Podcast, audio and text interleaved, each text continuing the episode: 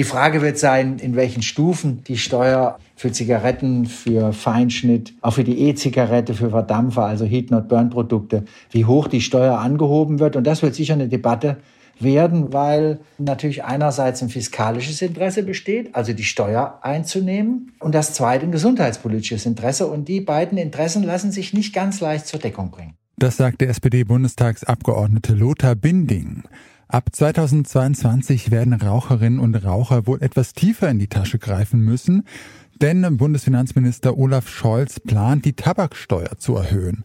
Ab nächstem Jahr könnte eine Schachtel Zigaretten dann 5 Cent mehr kosten als bisher. Aber werden Menschen wirklich zu Nichtrauchern, nur weil sie ein paar Cent mehr für Zigaretten ausgeben müssen?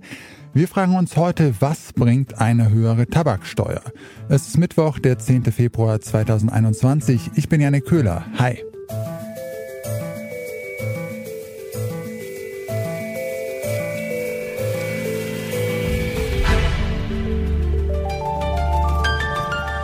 Zurück zum Thema.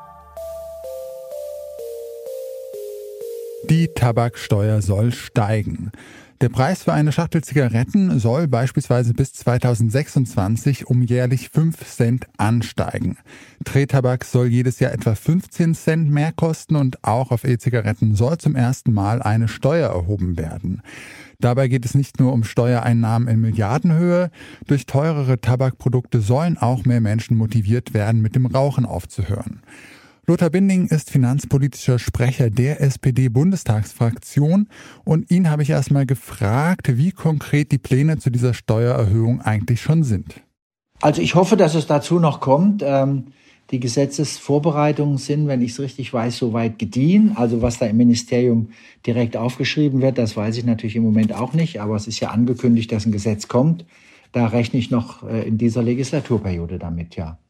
Die Erhöhung soll ähm, unter anderem ja der Suchtprävention dienen und die Menschen vom Rauchen abhalten, aber die meisten werden ja jetzt nicht wegen 5 Cent mehr pro Schachtel mit dem Rauchen aufhören, oder müsste die Erhöhung da nicht deutlich äh, spürbar sein?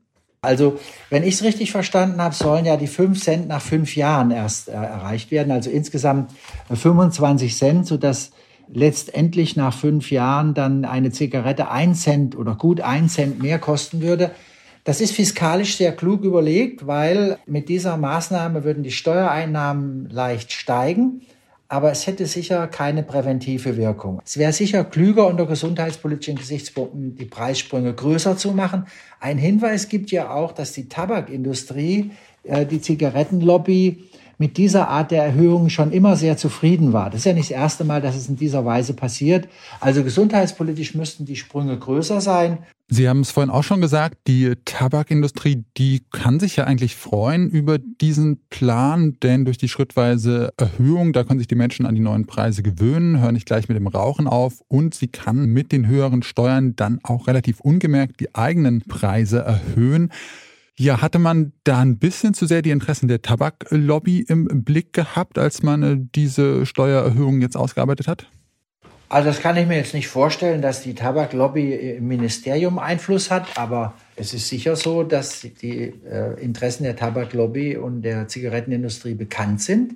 Insofern wird es noch eine Debatte geben, ob wir dann in dieser großen Harmonie mit der Zigarettenindustrie das machen müssen oder ob nicht auch die Zigarettenindustrie lernen muss, ähm, ihre Geschäftsfelder in Richtung Gesundheitsprodukte zu entwickeln, weil gegenwärtig verkaufen sie ja Sucht Krankheit und Tod. Und das ist natürlich keine Sache, an der wir langfristig Geld verdienen wollen für die Gemeinschaft. Insbesondere, wenn das Geschäft so negativ ausgeht wie bisher. Wir nehmen 15 Milliarden ein. Die Raucher denken, sie tun was Gutes für den Staat und in Wahrheit kostet es alle 100 Milliarden, die halt woanders anfallen. Rauchen ist eine äußerst aggressive Angelegenheit, die sehr teuer ist und deshalb muss man da äh, sich auch gute Präventionsmaßnahmen überlegen. Wenn die Pläne von Finanzminister Scholz umgesetzt werden, dann werden Tabakprodukte schon nächstes Jahr teurer sein. Aber ist die Erhöhung der Tabaksteuer auch tatsächlich eine gute Präventionsmaßnahme? Darüber habe ich mit Katrin Schaller gesprochen. Sie ist kommissarische Leiterin der Stabsstelle Krebsprävention am Deutschen Krebsforschungszentrum. Und zuerst habe ich sie gefragt, ob man denn mit der geplanten Erhöhung wirklich Menschen vom Rauchen abhalten wird. Prinzipiell sind Tabaksteuererhöhungen die wirksamste Maßnahme, um Raucher zum Nichtrauchen zu motivieren.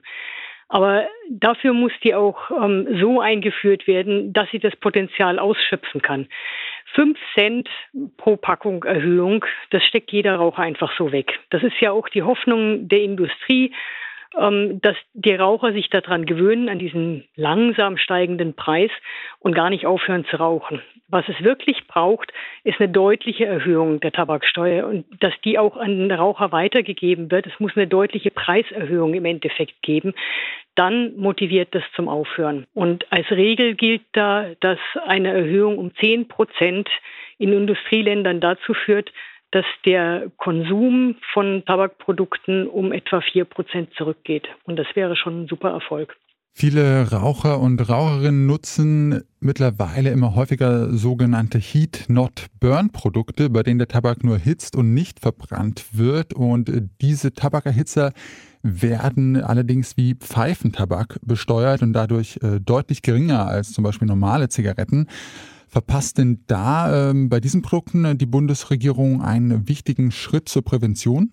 Also es ist so, dass die äh, Tabakerhitzer im Moment nicht aus irgendeiner lenkungswirkungsmäßigen Überlegung heraus günstiger besteuert sind, sondern die kamen auf den Markt und mussten in irgendeine Steuerklasse einsortiert werden. Und da hat der Pfeifentabak einfach am besten gepasst. Die Frage, inwieweit jetzt die Produkte wirklich einen gesundheitlichen Vorteil bringen, das ist eine sehr weitreichende Frage und eine sehr schwierig zu beantwortende Frage.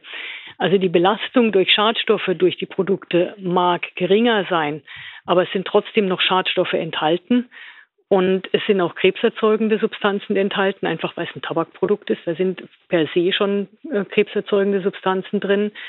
Und im Moment weiß man einfach nicht, welchen langfristigen Schaden der Konsum mit sich bringt. Also die jetzt im Sinne einer Harm Reduction Strategie in Deutschland bewerben zu wollen, wie die Tabakindustrie das macht, die sich hier nur als die Lösung des Problems verkaufen will, das sie selber verursacht, das macht im Moment überhaupt keinen Sinn, solange wir so schlechte Tabakkontrollmaßnahmen haben. Also da muss man an anderer Stelle noch viel mehr erreichen, bevor man überlegen kann, ob man auch eine Harm Reduction Strategie im Bereich Tabakkontrolle angehen sollte. Und die deutlich geringere Besteuerung von den Tabakerhitzern auf Niveau von Pfeifentabak, die nutzt im Moment auch eigentlich nur der Tabakindustrie. Nämlich die Hersteller, also insbesondere bei ICOS weiß ich das, die verkaufen die Tabaksticks, die in diese Tabakerhitzer reinkommen, zum gleichen Preis wie Premium-Zigaretten. Und damit haben sie natürlich viel größere Gewinnmargen, weil die Steuer wesentlich geringer ist als bei der Zigarette. Tabaksteuer an sich ist jetzt auch nur eine Stellschraube, an der man äh, schrauben kann. Reicht denn äh, generell jetzt so eine höhere Tabaksteuer allein überhaupt aus, um auch gerade junge Menschen vom Rauchen abzuhalten oder müsste da nicht noch mehr passieren? Ja, es ist so, dass Tabaksteuererhöhungen wirklich die wirksamste Maßnahme sind, um zum Nichtrauchen zu motivieren. Aber am besten wirkt jede Maßnahme, wenn sie im Rahmen eines gesamten Pakets eingeführt wird. Also was wir brauchen würden in Deutschland wäre eine klare Tabakkontrollstrategie, die nach einem klaren Zeitplan verbindliche Forderungen stellt, welche Maßnahmen eingeführt werden müssen.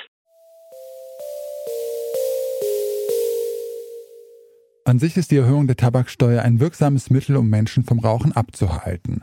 Aber die geplanten 5 Cent pro Schachtel Zigaretten werden da kaum ausreichen. Um als Präventionsmaßnahme wirklich wirksam zu sein, müsste der Preis sehr viel höher liegen. Da waren sich unsere Gesprächspartner einig. Außerdem ist die Steuererhöhung nur eine Stellschraube. Daneben müsste auch die Werbung für Tabakprodukte stärker reguliert werden und Nichtraucher besser geschützt werden. Damit sind wir raus für heute. Wenn euch diese Folge gefallen hat, dann abonniert zurück zum Thema doch gerne in der Podcast-Plattform eures Vertrauens. Damit könnt ihr unsere Arbeit nämlich auch ganz direkt unterstützen. An dieser Folge mitgearbeitet haben Anton Burmester, Max Königshofen und Andreas Popella. Chef vom Dienst war Oliver Haupt und mein Name ist Janne Köhler. Ich sag ciao und bis zum nächsten Mal. Zurück zum Thema vom Podcast Radio Detektor FM.